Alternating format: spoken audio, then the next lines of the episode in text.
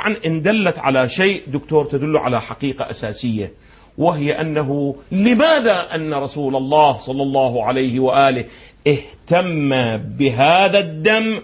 اهتماما لم يهتم بأي دم آخر وإلا الدماء التي أريقت في أمته ليست واحدة ولا اثنين. حمزة الذين الذين نعم. قتلوا الذين قتلوا ظلما على يد بني أمية والعهد الأموي والعهد العباسي. كان فيهم كبار العلماء كبار كبار كبار من آل البيت. هؤلاء كلهم وردوا. الأئمة عليهم أفضل الصلاة والسلام. الإمام أمير المؤمنين ألم, يعل... ألم يخبره الرسول صلى الله عليه وآله أنه يقتل وتخضب هذه بهذه ولكنه ذكر هذا المعنى نعم. في دمه المبارك والشريف أم لم يذكر؟ لم نجد هذا المعنى.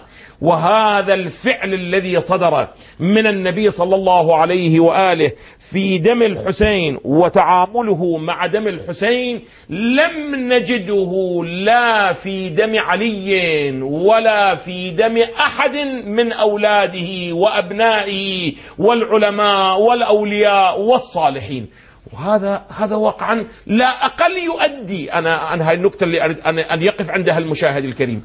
لا أقل يؤدي إلى أن المشاهد الكريم لابد أن يقف. لماذا أن الرسول الأعظم صلى الله عليه وآله يتعامل مع هذا الدم بهذه الطريقة؟ أحسنت. لا لا أقول له الآن لا أن أخذ النتائج دكتور. لأنه قد واحد يقول لي سيدنا لماذا تأخذ النتائج؟ هذه النتائج ما موجودة في هذه النصوص. جيد. أنا لا أرتب أي نتيجة.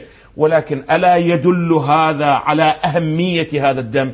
على عظمة هذا الدم على قداسته. لا أقول كدم ها. أريد أن أقول أن الإمام أن النبي صلى الله عليه وآله يريد أن يشير إلى أن الذي حدث في كربلاء كأنه سبقه ما يماثله أو لم يسبقه. لم يسبقه. يلحقه ما يماثله أو لم يسبقه.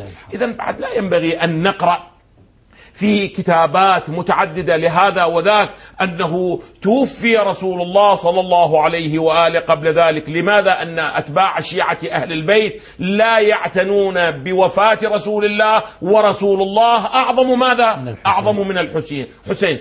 استشهد علي قبل ذلك وخضب شيبته المباركة. ماذا؟ بدمه. ولكن الشيعة يفعلون ذلك له أو لا يفعلون. أيضا لا يفعلون. إذا لماذا يفعلون للحسين؟ هذا السؤال المكرر المستهجن الذي نسمعه على الفضائيات.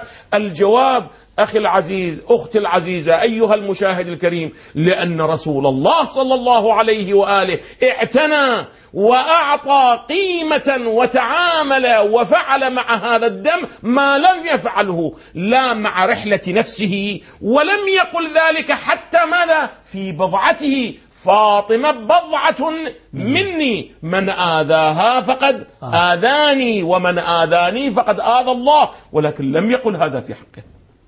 لماذا أنه فقط فعل هذا المعنى بمن؟ بالحسين عليه أفضل الصلاة والسلام، هذا يكشف لنا عن أن هناك خصوصية في هذه الواقعة، خصوصية أنا أقول هذا الكلام إخواني الأعزاء والآن وقت واقعا ولا يوجد عندي وقت كثير، أقول هذا الكلام لأنه كثير من الكتابات تركز على هذه القضية أن هؤلاء القوم لماذا يركزون على دم الحسين وعلى واقعة الحسين وعلى واقعة يوم الطف ويحزنون لها حزنا لا مثيل له في مكان آخر. وإلا ماذا تفسر أنت أن النبي صلى الله عليه وآله يبكي بكاء حتى تفيض عيناه من الدمع؟ لماذا أنه أشعث أغبر ماذا في يوم مقتل الحسين في يوم العاشر من محرم؟ هذا الذي يفعله شيعة أهل البيت أيضا في كربلاء. نعم. ماذا يفعل شيعة أهل البيت في كربلاء؟ وقد كان لكم في رسول الله واقعا أحسنتم جزاكم. الله خيرا. هذه هي السنة العملية نعم. لرسول الله صلى الله عليه وآله وإذا